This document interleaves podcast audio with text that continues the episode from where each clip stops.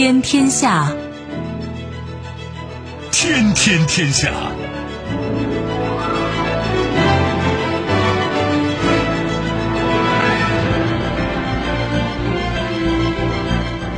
历史穿行者，新闻摆渡人，听众朋友大家好，您正在关注收听的是天天天下节目，我是夏萌，和我一起陪伴各位的还有本节目评论员重阳。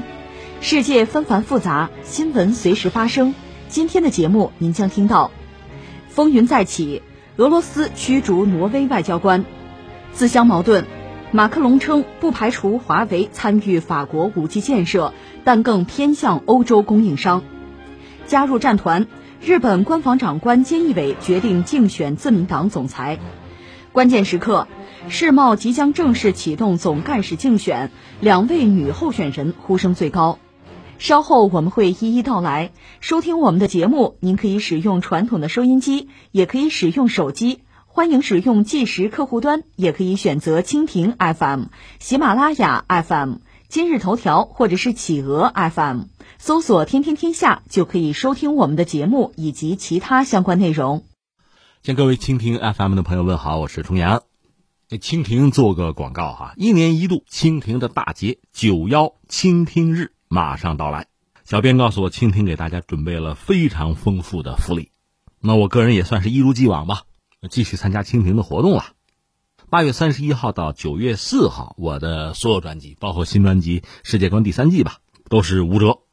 如果有些朋友在等待适宜的时机出手，现在就是时机了。另外，在九月一号当天，我的所有的付费专辑呢，是限时免费收听，欢迎各位伺机品尝啊！另外，据我所知，蜻蜓还有很多精品内容在这一天也是免费收听的，反正我打算试试啊。当然就是这一天，这是蜻蜓的大节九一，就是九月一号蜻蜓日，建议各位不要错过。俄罗斯和挪威外交部二十八号证实，俄罗斯方面即将从俄罗斯首都莫斯科驱逐一名挪威外交官，以回应挪威此前以涉嫌从事间谍活动为由驱逐一名俄罗斯外交官。据媒体报道，俄罗斯外交部二十八号召见挪威驻俄大使，告知后者驱逐决定。俄罗斯外交部在一份声明中说，现那名挪威外交官三天内离境，确认这是对挪威方面驱逐俄方外交官的回应，称挪威做法没有根据。挪威外交部发表声明说，俄罗斯外交部已经通知我们驻莫斯科的使馆，我们的一名外交官已经不再受欢迎，这种做法完全没有依据，那名外交官没有违反任何规定，完全在外交活动范围内行事。这是让人觉得有点意外的事情，就是俄罗斯和挪威又搞起外交战来了。截止到目前，双方等于说是都在驱逐对方的外交官吧。呃，值得一说的是，一个挪威本身是北约成员，呃，另外挪威就是北欧国家和俄罗斯的关系又比较特殊，而且呢，大量的北欧国家其实对俄罗斯是比较警惕的，这是前提啊。那我们现在就事论事说，怎么就互相驱逐外交官呢？一般你看国际新闻这种消息，往往和什么有关呢？和间谍战，和所谓间谍活动有关系。有的可能是真有抓住了啊，有这个实证；有的呢，可能是因为双方关系或者战略博弈的考量吧。反正拿间谍说事儿。目前我们说俄罗斯和挪威之间就是这么一出。就说挪威吧，挪威和俄罗斯外交关系其实是比较紧张的。你看啊，一个挪威是北约成员呢，意味着北约有一些针对俄罗斯的行动，那你得加入啊，跟着走啊。你比如说当年英国那个斯克里帕尔事件，就是所谓的苏俄的前间谍斯克里帕尔，包括他女儿不是在英国遭到毒杀嘛？英国说这是俄罗斯他们间谍干的。那英国之后就拉着自己的盟友，就欧洲特别是北约的盟友，包括美国吧，来对俄罗斯进行制裁。这种事儿挪威是要跟的，北约成员嘛，这是一类事情啊，就是跟着走。还有一类事情是他们俩之间的，就是俄罗斯和挪威之间的。举个例子吧，比如说呃，应该就是二零一八年二零一八年俄罗斯说抓了一个挪威间谍。你说啊，对，呃，不是按照西方的渲染，俄罗斯间谍比较疯狂是吧？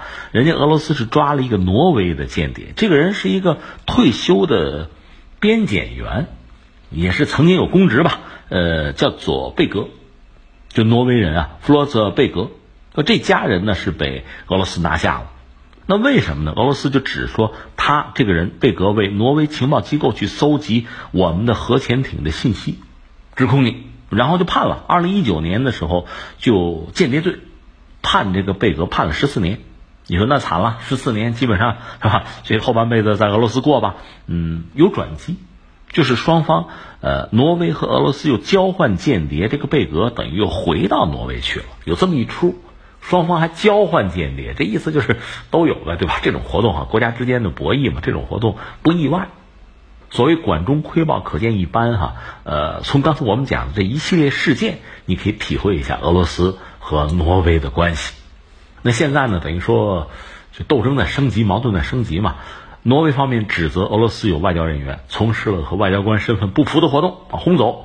那俄罗斯说我没有啊，你轰我的，我也赶你的走。我们现在看到的就是这么一个状况。当然，如果没有意外，没有更多的这个外力啊，火上浇油的话，最终双方恐怕还是要对话，外交关系还是保持嘛。那就看看这个问题怎么解决，往往也就逐渐的啊，双方偃旗息鼓，这个事情不能说不了了之吧，逐渐的也就淡化了。一般说来，这一次外交风波、外交事件，大约就是这么一个过程。那你说将来怎么样呢？走着瞧吧。而且俄罗斯和挪威之间的这个博弈，挪威可不简单的是一个国家，它是北约成员，这是一个，另外它又是北欧五国之一，啊，又有这么一个身份在，所以这个事儿到最后会怎么样还真不好讲。那我们先把它放在这儿，我觉得下面我们可以看看什么呢？平常大家关注的不会太多哈、啊，就是俄罗斯和北欧的关系。北欧大概是五国吧，这五个国家，丹麦、瑞典、挪威，另外还得有一个冰岛，有一个芬兰啊，这加在一块儿叫北欧五国。这北欧五国呢，其实真的是各具特色，各具特色。呃，咱们从历史上从根儿上讲啊，呃，北欧嘛，呃，斯堪的纳维亚就那边啊。如果说从这个人人种上讲呢，嗯，应该说像挪威、丹麦、瑞典，他们应该算什么人？算这个诺曼人呗。诺曼人是日耳曼人的一个分支吧。具体到这三个国家呢，你要说族又不一样，民族又不一样。你比如丹麦呢是丹族人，瑞典呢瑞亚人，那至于说挪威呢挪尔人，这三个国家是北欧国家，对吧？他们算是诺曼人，呃，或者说是日耳曼人的一支。那但是你比如像芬兰，芬兰和他们就不一样。芬兰人应该说从这个土著来讲呢，叫索马莱塞特。那芬兰呢？这个索马莱塞特人嘛，他们和谁更近啊？从人种上讲，他们乌拉尔语系和波罗的海三国比较近，和刚才我们说的什么瑞典、挪威啊，和丹麦和他们好像就不是那么近，但算是北欧国家，对吧？北欧五国，他们呢确实从历史上讲，从现状啊又各不相同。这里边首先要提的还不是挪威，提谁呢？提一下瑞典。瑞典当年是北欧强国啊，北欧雄狮啊，呃，在欧洲。也曾经一度是打遍天下无敌手啊，但是碰到谁呢？克星就是俄罗斯。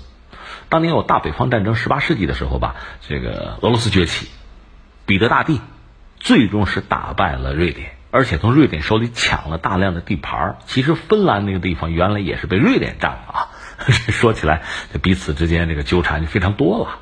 瑞典后来逐渐的就没落了，当然他一直还是有雄心壮志啊，但是最终放弃了。一个是国内就民主化了啊，有国王他也宪政啊，再一个是什么呢？就是中立化。中立化它是武装中立，那意思就是说我还保有自己的武装力量，谁也别惹我，谁也别欺负我啊！你要欺负我，绝对硌你的牙。另一方面呢，我中立，我不主动的和谁去打仗了。这是瑞典啊。那我们顺便再说一句，芬兰，芬兰也很有意思。当年芬兰和苏联曾经打过仗，苏芬战争。那二战以前的事情了啊，但是当时一些北欧国家呢，因为中立嘛，都没有帮芬兰。芬兰其实应该说打的还是很不错，那么苏联的那个军队反而在芬兰人面前呢吃了很多亏，但是毕竟苏联块大嘛，芬兰还是小嘛，所以最后还是被打败。但是我们说了，这些北欧国家因为中立嘛，没有帮芬兰，所以芬兰也很受伤。呃，芬兰在二战之后冷战的时候，它这个国家定位就非常独特，它叫芬兰化，有一个国际政治的名词叫芬兰化。比如说我们希望这个国家，我们建议这个地区芬兰化，什么意思呢？就这样，芬兰本身和苏联呢签了一个约，呃，就是友好互助的一个条约。你说啊，苏芬签这个东西吗？以前不是打过仗吗？对，那苏芬签这个约很有意思在哪儿呢？芬兰知道我挨着苏联，苏联块儿又大，我打不过他。另一方面呢，苏联和西方在进行冷战，我呢如果站到西方这一边，我离苏联又近，那肯定挨打呀。但是你说我倒向苏联，我也不愿意啊。所以最后呢，咱们搞这么一个条约，苏联一方面呢承认尊重芬兰啊，你自己建立的国，对吧？而且你可以搞你的资本主义制度，你可以有什么议会民主什么的，我不拿我苏联这套东西要求你，你随意。那咱们该做生意啊，这个睦邻友好这都没问题。但是你注意，我苏联一旦和别人打仗，那你得跟我走，对吧？友好同盟互助嘛，你得跟我走，你算我这一波的。这是芬兰话。一方面呢，它有自己的独立，有自己的这个道路；另一方面呢，因为呃邻国过于强大，你看在关键的时刻我站队，我得往你那边站，这是芬兰。那北欧五国里边，芬兰是选择这样一条道路，或者总的来说人家叫中立。中立意味着你说北约能不能加入？不能吧，你加入北约苏联能干吗？另外瑞典也是这个路数，我中立。所以北欧五国里边呢，瑞典还有芬兰这两个国家不加入北约，其实和西方比较近，但是呢，我至少表面上我是居中啊，我不倾向任何一方，我不站队，这是这两家。剩下的你比如冰岛，比如丹麦，比如挪威，那可就加入北约了。但是不管怎么说，一个在冷战期间双方就是有博弈。那作为北欧五国呢，对苏联确实很恐惧。因为以前你看打过芬兰嘛，这大家都知道嘛，所以这是一个。再一个是什么呢？就是北极圈儿，北欧国家嘛，那基本上你看算北极国家。那现在俄罗斯对北极有着非常大的战略企图，这个以前我们分析过，你有空你往前翻翻我们节目聊俄罗斯北极战略聊过。而且真的从长远看啊，我们甚至在想，普京为自己的接班人要留一点什么遗产啊，就是政治和经济上的遗产的话，经营好北极是非常关键的。俄罗斯现在地缘政治的这个格局啊，对它并不利。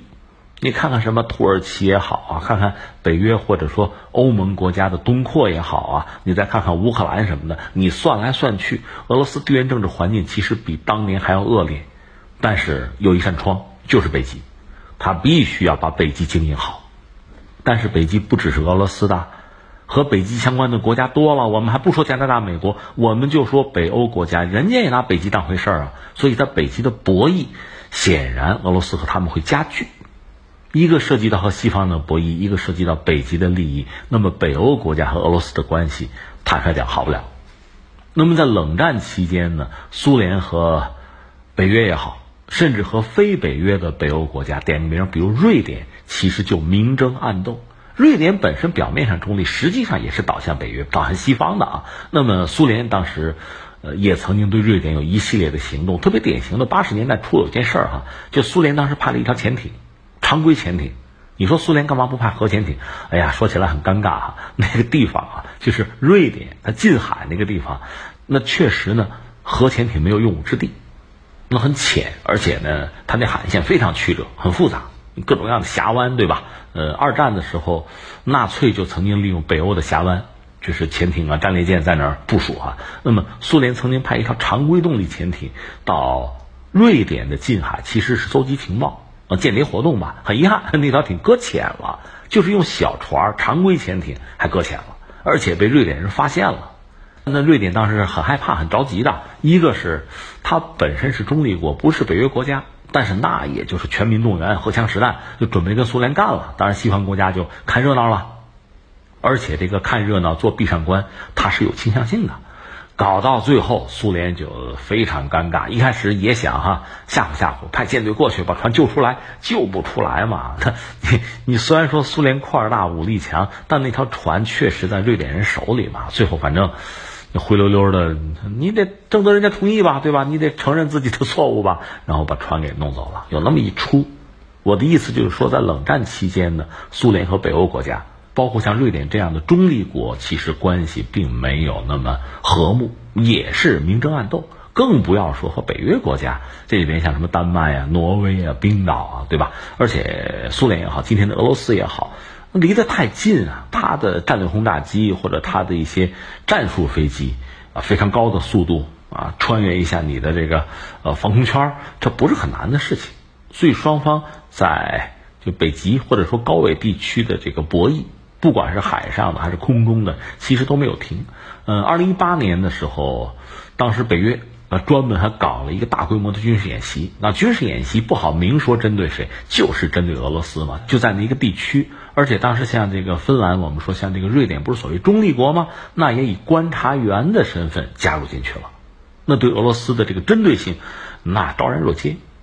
所以我们说这个关系一直就是这样子，就不好。所以那地方你看纬度高啊，又冷，但是呢空中和海洋包括水下角逐啊争夺啊从来就没有断过，而且各自对对方的间谍活动也非常活跃。所以总的来说，出现刚才我们说的这一幕，双方互指对方有一些间谍行为，这个不奇怪。冷战时候是这样，冷战后还是这样。那至于说互相驱逐外交官呢，这是一个姿态吧。至于说呃明争暗斗，到底那个暗斗里面有什么，其实世人往往不得而知，也许过多少年之后，有历史学家才能给我们揭开真相。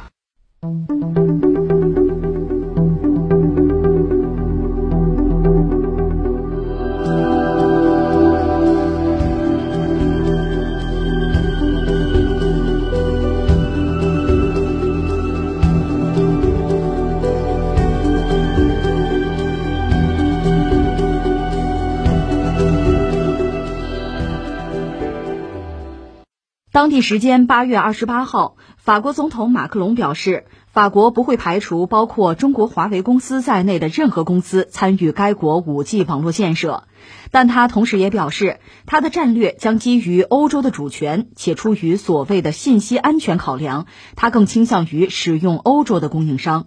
他说，我们想要采用欧洲的方案，这再正常不过了。马克龙表示，他偏向欧洲两大供应商爱立信和诺基亚，并称这两大供应商为欧洲提供了真正安全可靠的解决方案。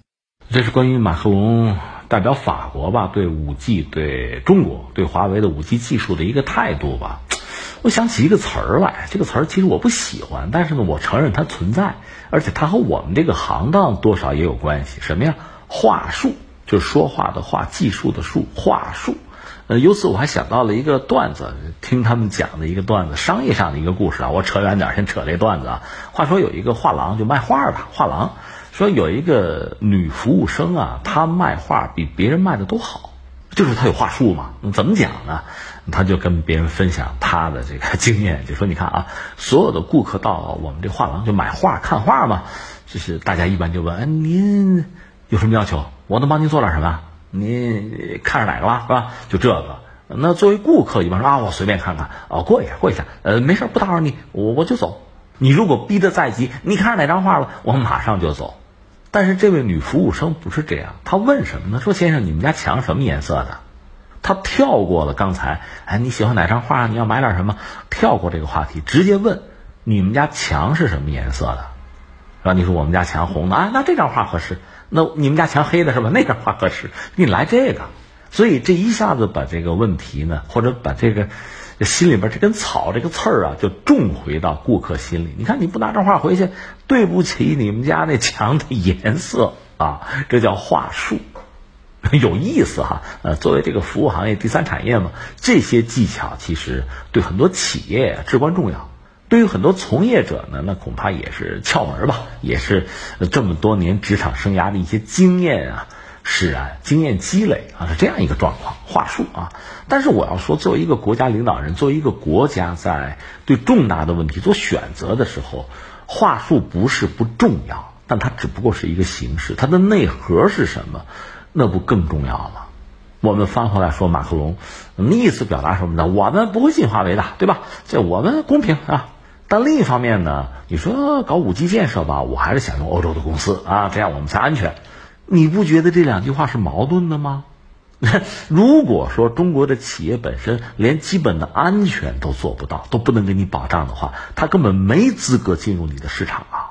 我们都会不好意思的。既然能进入市场参与竞争，显然安全这个问题是解决了，不会违反你的法律的，不会触碰你的底线，这是基本的前提啊。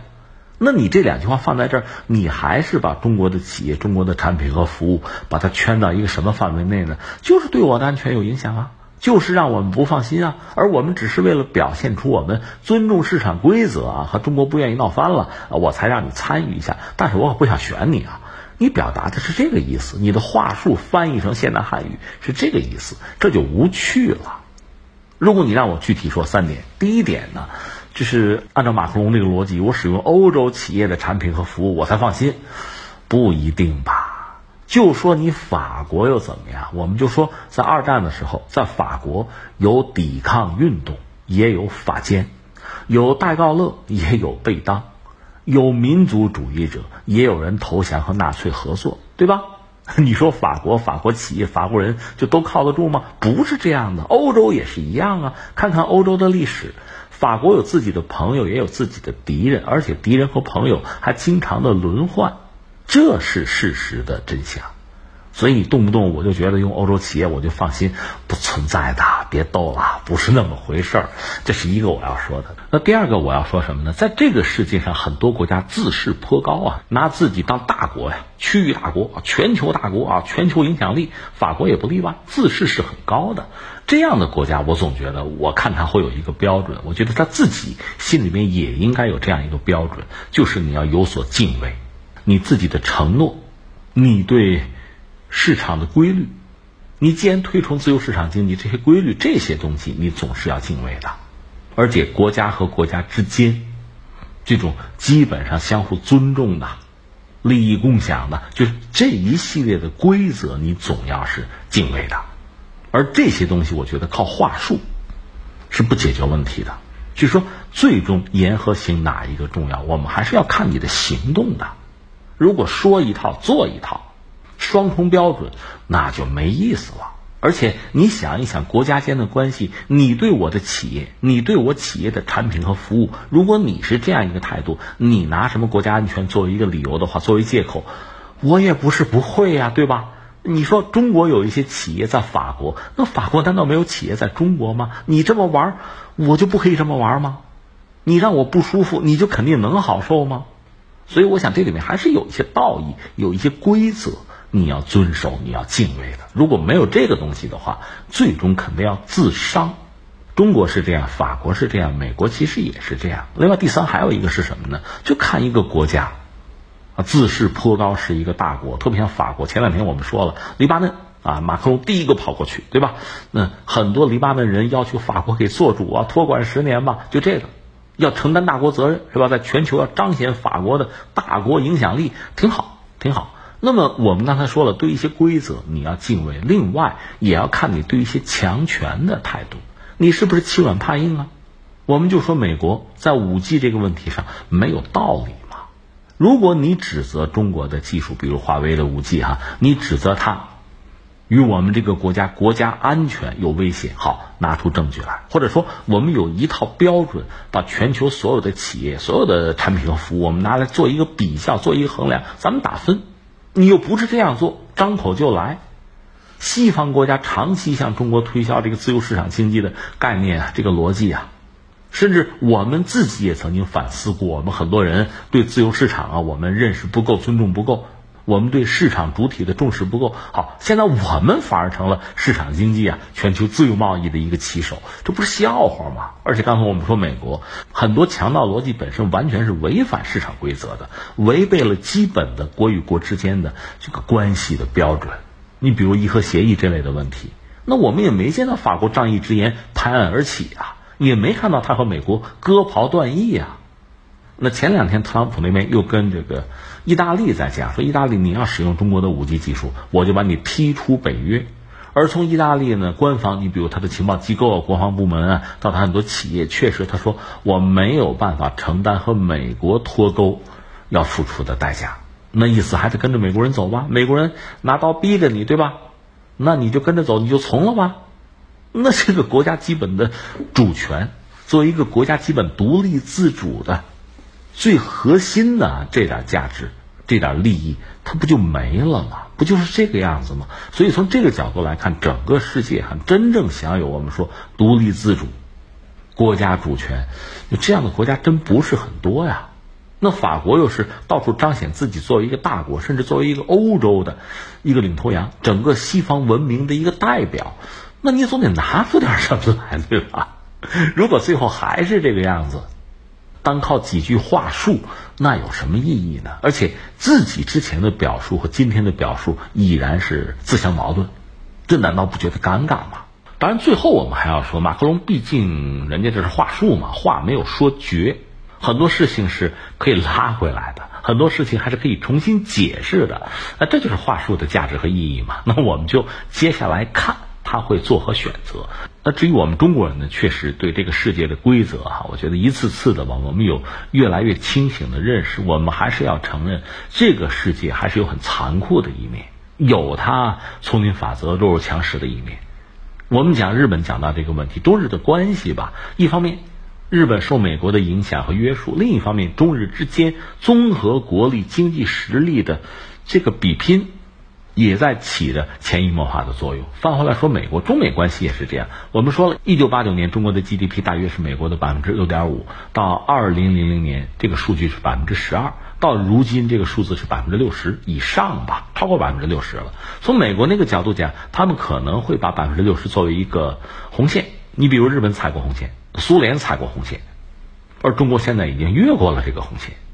所以美国的这个态度其实你完全可以想象得到。但是如果这个比例在增加，不是 百分之六十， 是 百分之一百二十， 是 百分之二百二十， 那会怎样？我们大约也可以猜想一下美国啊、日本或者法国对中国的态度亦会有颇大的变化吧。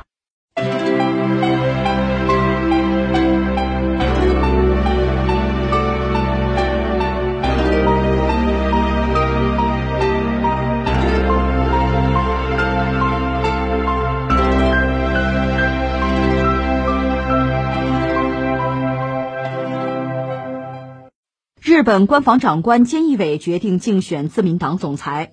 报道援引消息人士三十号透露的消息称，菅义伟已向自民党干事长二阶俊博表示，他计划参选自民党总裁选举。菅义伟于一九四八年出生，现任日本官房长官，也是日本首相安倍晋三的左膀右臂。他在安倍二零零六年九月第一次出任首相时就加盟安倍内阁。你看，我们今天又要关注日本的政坛了。呃，菅义伟明确表示说，我也参与啊，选选看看能不能当上日本的下届首相吧。啊，截止到目前，我们看到总的来说，日本几个政治人物这个态度立场比较明确。一个是麻生太郎，这年纪太大了，不参与了啊。剩下的你看啊，有人讲岸田文雄本身可能是安倍着意培养的一个继承人。那菅义伟本身呢和安倍走的也比较近，双方的政治立场比较接近，而且呢他一直是鼎力在支持安倍。那现在他也表态说也要参与，那我们想在某种程度上可能他也会就持续或者叫继承安倍的一些政治主张吧，大约是这样。另外呢，像什么石破茂，石破茂本身是一直作为安倍的一个竞争者出现的，也要参与。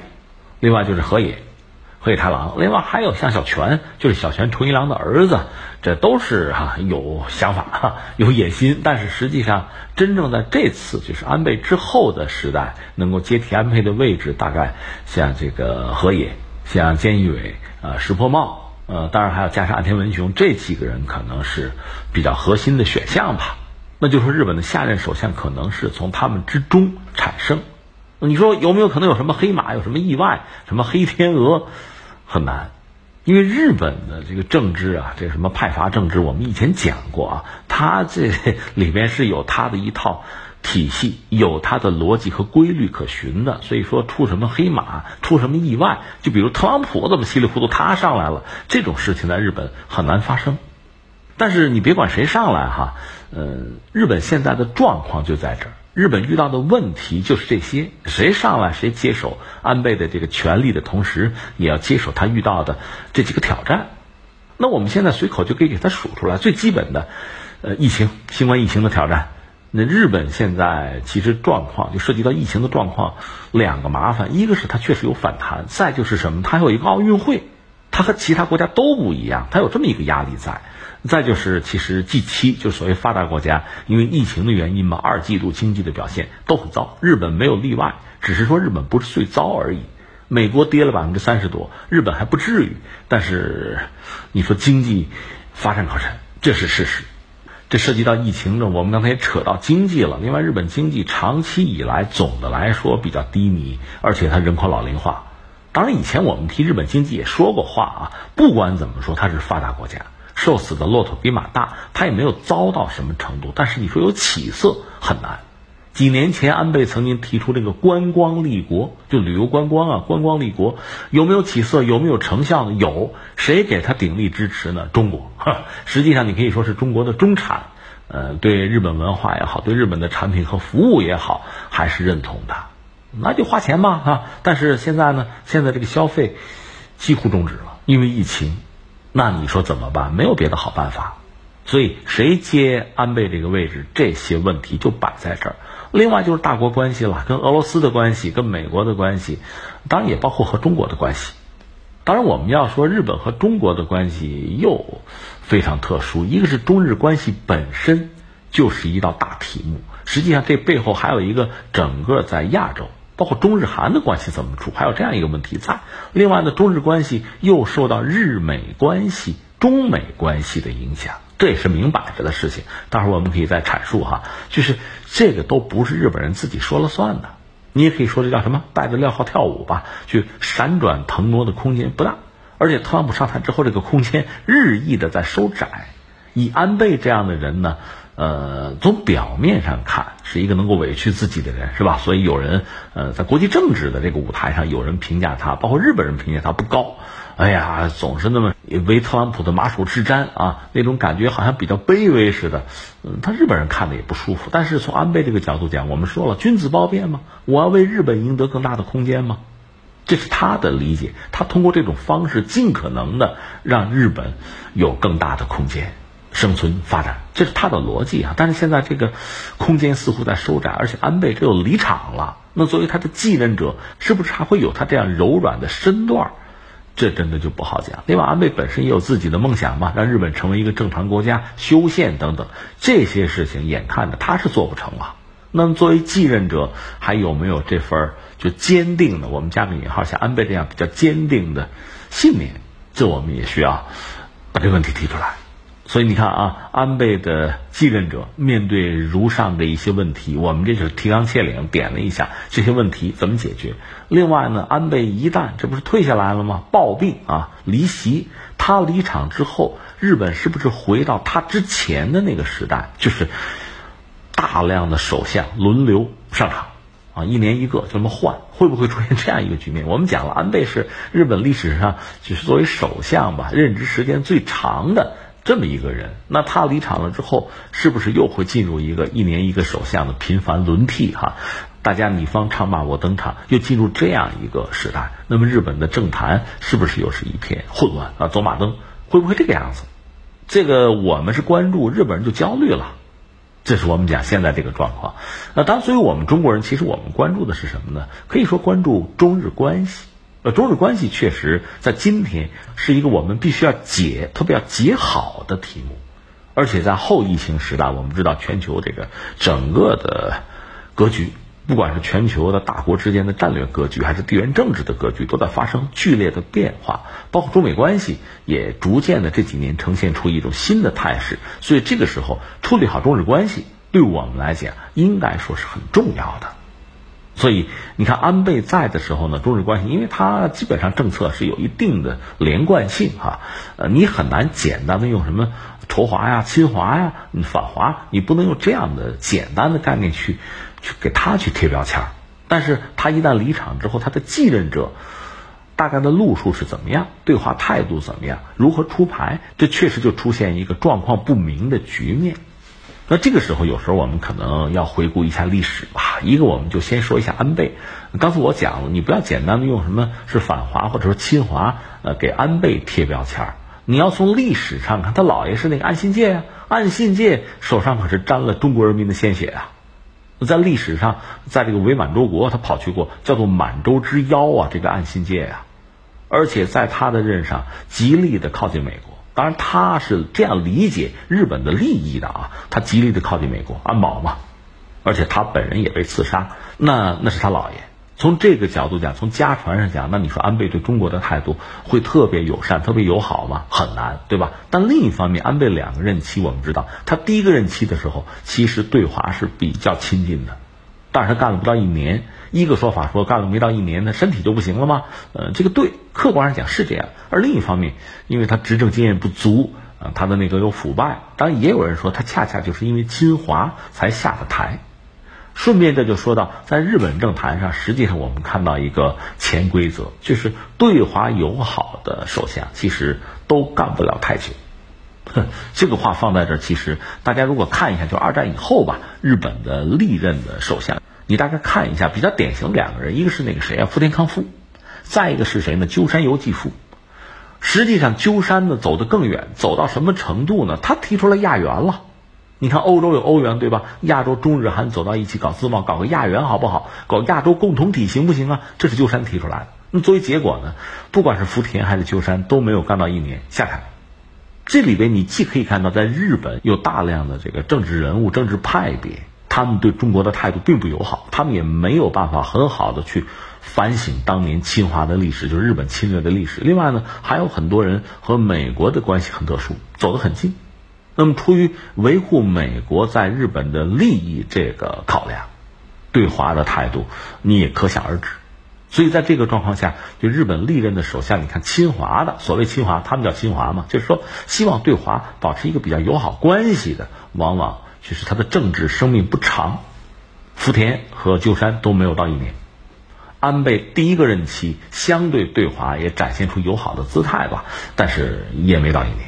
那么他的第二个任期时间很长，恰恰第二个任期他对华就不像第一个那么友好了，他自己跟自己比吧，拿自己做参照物吧，这是一个。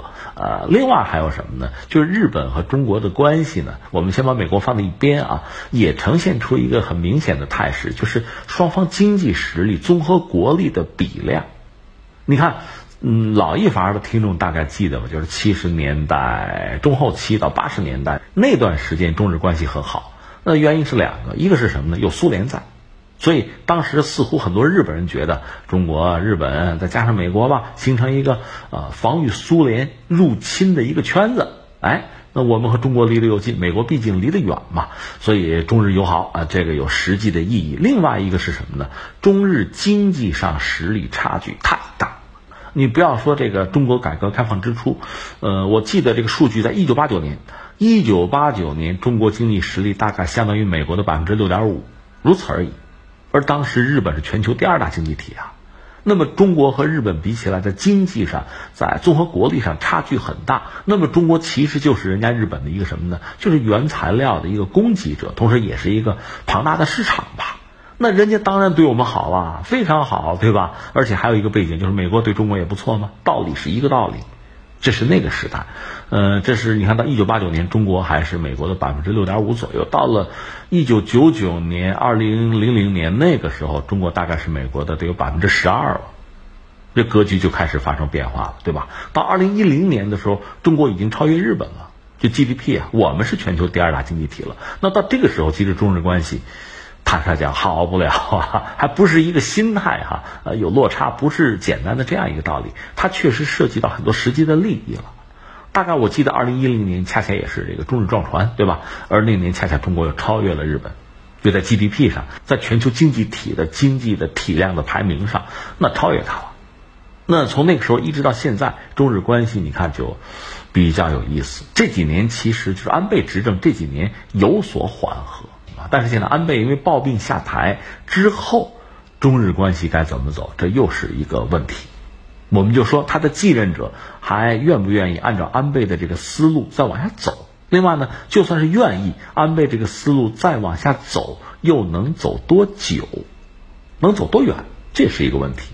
所以你看这个时候美国这个因素你也把它拿进来，因为当时美国一九七二年那个宋访华嘛，跨过太平洋来握手，那还是希望把中国拉到他这个圈子里，因为冷战嘛，他有他的战略利益来考量。那后来就是，呃，到七十年代末八十年代初，我们改革开放，我们向全球，当然也包括西方发达国家开放，当然也包括对日本了。所以在相当长的一个时间段里呢，大家确实是相向而行，各取所需。但是随着中国的经济实力、综合国力日益增强，那大家彼此之间的这个关系的距离确实就要出现调整，出现变化。那从日本来讲，有一些政治家，我们刚才讲一下鸠山由纪夫搞亚元啊，搞亚洲共同体啊，他看的是比较远的。其实你要谈这个东西，有一个潜台词，你要承认中国包括韩国经济是达到了相当的水平的。那你日本和这两个经济体是必须要平起平坐，甚至你要承认在某些领域你是不足的。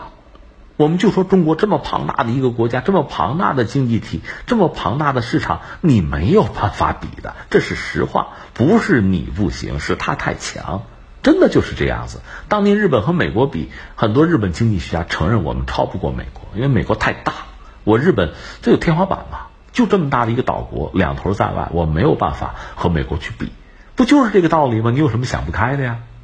但是就翻回来说，日本在日本，因为很多人确实离美国太近，或者说习惯于对美国的崇拜和言听计从，按照美国的安排，按照美国人的秩序去行事，所以对一系列的，哪怕是在亚太地区的一系列的就地缘政治格局的变化，接受起来、适应起来，它也是需要一个过程的。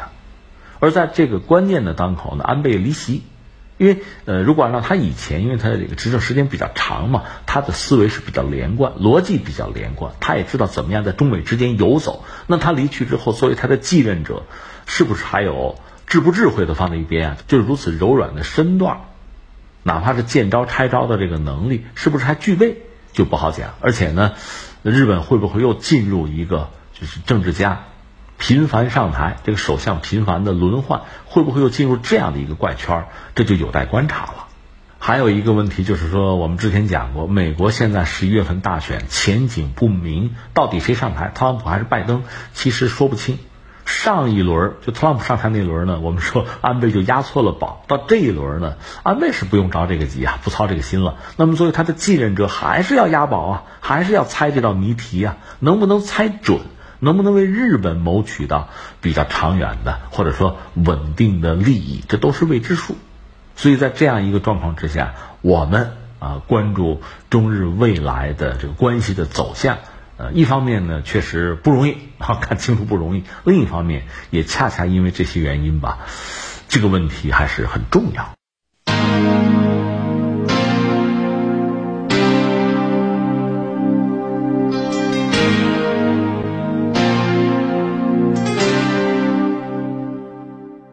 世界贸易组织，也就是 W T O 总理事会协商程序将于九月份正式启动。韩国产业通商资源部通商交涉本部长、世界贸易组织总干事候选人于明熙将于三十一号启程赴日内瓦参加竞选。按照惯例 ，W T O 总干事由发达国家和发展中国家候选人轮换。之前和现任总干事分别来自爱尔兰、意大利、新西兰、泰国、法国和巴西。按照日程，世贸组织将开始首轮八进五淘汰，随后在第二轮进行五进二淘汰，第三轮决选，共有八人参选。目前比较稳定的三位人选是此次参加 W T O 新总干事竞选的三位女性，其中两位来自非洲的尼日利亚和肯尼亚，一位来自韩国。这是世界贸易组织，英文简称 W T O， 我们很熟，对吧？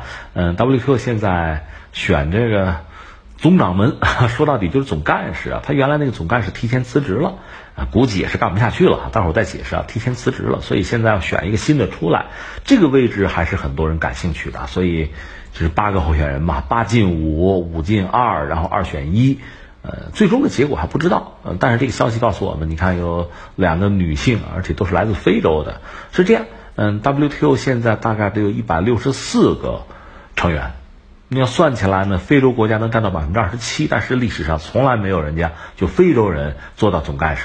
从这个角度讲呢，那这次让人家上一个也未尝不可吧，有这种可能性啊。所以现在这个呼声比较高，热门人选。呃，对我们中国来讲呢，你说我们中国人做总干事，目前看来不现实。现在大约是这样子，你看啊，按照惯例，就是有的时候这个惯例吧是规则，有的就是潜规则了，大约就是发展中国家、发达国家轮流坐庄，轮着来。呃，那一般说来已经做过总干事的啊，我看看发达国家主要有一个法国人，剩下的很多呢都是不是很大的国家，什么新西兰呀、泰国呀、呃巴西啊、意大利、爱尔兰。就是这些国家的一些人做到过总干事，有。那现在这次所谓这个八个人候选，这八个人呢，给人印象比较深，也主要是发展中国家。你看，大约是这个肯尼亚、尼日利亚这两个国家，这两位女性，而且是啊，呃，大家好像呼声比较高。另外像什么埃及啊、墨西哥呀、沙特阿拉伯、英国、什么韩国、摩尔多瓦，有一个韩国人，有亚洲人，这我们也关注吧。大约就是这些国家，就出这个总干事人选吧。呃，说到底呢，这也是一个我觉得也有形式的意义在里边，就是别弄大国啊，用这个国家小一点、体量小一点，甚至不发达的国家都可以啊，体现我们这是一个大家庭，体现 W T O 本身呢具有非常大的包容性和覆盖性，是这么一个状况而已。所以我想中国人做到 W T O 总干事，一时半会儿我们不会看到。但是呢，这并不妨碍，一个是我们支持 W T O 的运行，同时呢，我们也要在里边，呃，维护我们的利益，这个没有问题。但是我们下面首先要说 ，W T O 现在面对非常大的挑战。这个挑战你要让我说，大概是两类，有一类叫天灾，有一类叫人祸。天灾呢，疫情啊，新冠疫情啊，这个我们都知道，目前的状况其实不乐观。呃，我们中国这边讲已经立秋了，对吧？秋冬季是不是疫情会反弹？我们高度的关注，应该讲全球经济都不景气的状况下，中国还算是做得不错。呃，咱们自夸呢就一枝独秀了，做得不错，不容易，因为我们控制疫情呢，应该说、呃、比较果断，嗯，为后来我们自己复产复工也赢得了时机啊。但是谁敢保证未来疫情不反弹呢？我们高度的警惕。啊，这个弦儿一直紧绷，这是我们啊。那至于全球范围，你看呢，有些国家疫情，坦率讲，它根本就没控制住。最典型的就是美国嘛。前两天我觉得，美国这个每天感染的人数好像是降下来了似的哈，这两天又回去了。所以你觉得它根本就没有控制住。再就是有些国家呢，因为国家比较小嘛，人口比较少，所以你看到，呃，就是不管是感染人口还是死亡人数吧，还还好吧。但是呢，现在又有反弹的可能，特别有这二次感染，也让人非常的惊悚嘛，是这么个状况。所以全球经济都不景气。那么作为 W T O 本身呢，能面对很大的压力，这算是天灾。还有的就是人祸了。这个人祸，坦率讲，这跟美国有很大的关系。你比如特朗普上台之后，他这个反全球化，他搞这个美国优先。他实际上不喜欢这种多边的机制，他退了好多群 ，W T O 他也威胁要退群呐、啊，对吧？他逼着 W T O 改革。什么叫改革呢？其实我们也希望 W T O 改革，但是我们希望的改革，改革的方向啊、目标和他们肯定是不一样的。他们就是美国优先、美国第一嘛，不按我的玩啊，让我吃了亏我就不干。这是真实的消息，美国媒体报道，特朗普确实一直想退出 W T O， 他手下的经贸官员提醒他不要退，我们在 W T O 里是占便宜的，是吧？我们美国人跟别人打官司，我们八成是赢的，这才没有退。但是你比如说这个世卫组织 W H O 他可就退了，说退就退了。另外呢，反全球化，本来这是一个多边的机制 ，W T O 嘛，一百六十四个成员，多边机制，他一定要讲美国第一。那你一讲美国第一，别人就不讲别人第一吗？那还怎么玩啊，对吧？那你这就乱了嘛。另外还有一个是什么呢？那个争端解决机制，让美国人搞停摆了，那就是美国人搞的，因为它就相当于法院吧，因为你经贸上做生意嘛，经济体之间难免有摩擦、有争论、争议，那怎么办？那不要打仗，不要搞贸易战，直接让 W T O 去裁决，这总可以吧？所以它有一个争端解决机制。嗯，他也有法官嘛，大概七个嘛，结果到现在基本上完全就没有了，停掉了。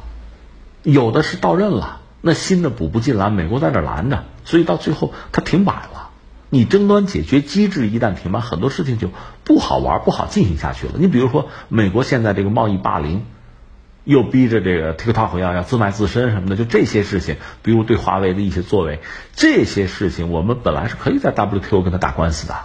另外，美国和欧盟，你比如关于那个大飞机，就空客、波音不也打官司吗？而且 W T O 还判美国赢了，对吧？呃，特朗普就要对欧盟收税嘛，就是这一系列的事情，现在因为停摆，所以你再往下搞就不容易了，就出现这些问题，天灾人祸，这就是 W T O 目前面对的一个挑战。换句话说，谁要成了总干事，这个挑战，那你就领衔吧，那就想办法去解决问题吧。这是一个我们要说的，虽然说艰难吧，但是你看还是有很多人愿意去承担这个责任，也好吧。反正从我个人来讲，我觉得挺好。这个事情很难做，那也得做呀。你看中国不有句话吗？叫什么？关关难过，关关过啊，事事难成，事事成啊。这个是给他们的祝愿吧。那下面还有一个要说的，确实就是中国和 W T O。嗯 ，W T O 前身就是关贸总协定了，那个 G A T T。那个时候我们就想加入。当时我记得有本书我买了，叫《中国闯关》嘛，结果没闯进去。说到底有些人拦着嘛。之后这个 W T O 我们也想进去，也被人家拦住，所以我们就不是创始成员国。后来经过一系列谈判，尤其是和美国和欧洲的谈判，最终我们才进去，不容易。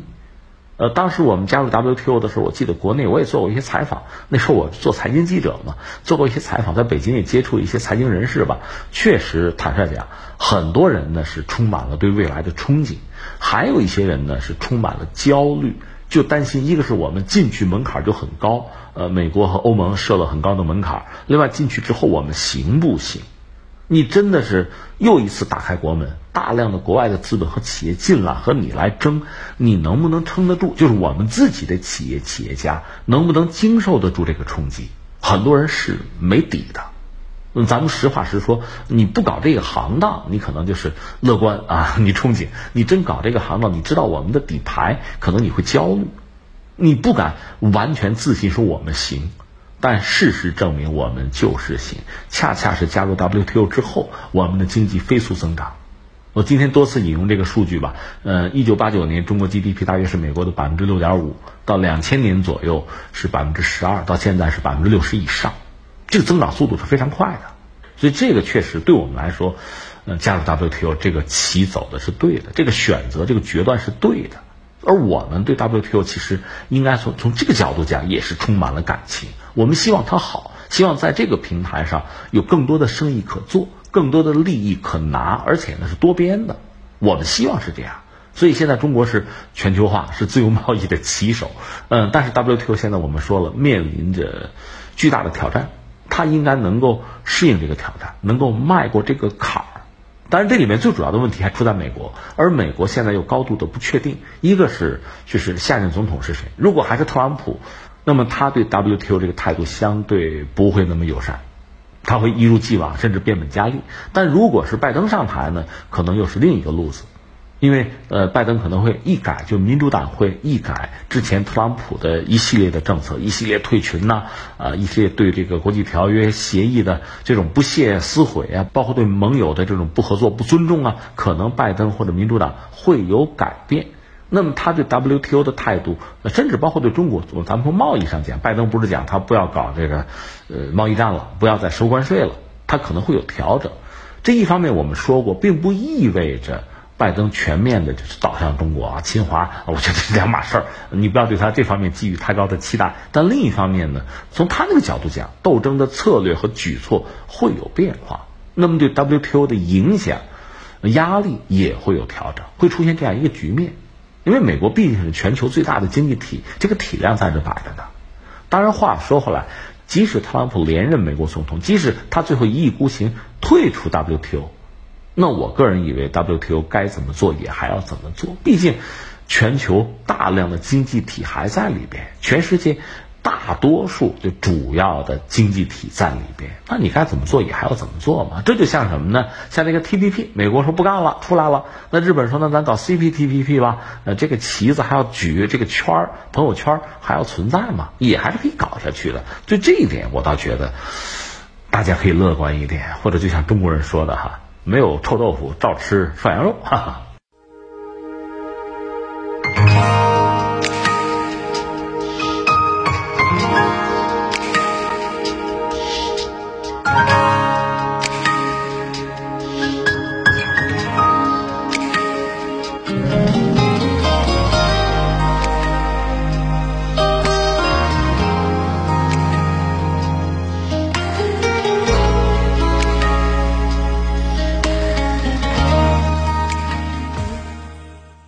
好，听众朋友，以上是今天节目的全部内容。最后还是要提醒您，收听我们的节目，您可以使用传统的收音机，或者是手机通过即时客户端、蜻蜓 F M、喜马拉雅 F M、今日头条或者是企鹅 F M， 搜索天天天下就可以找到我们的节目。我们明天再会。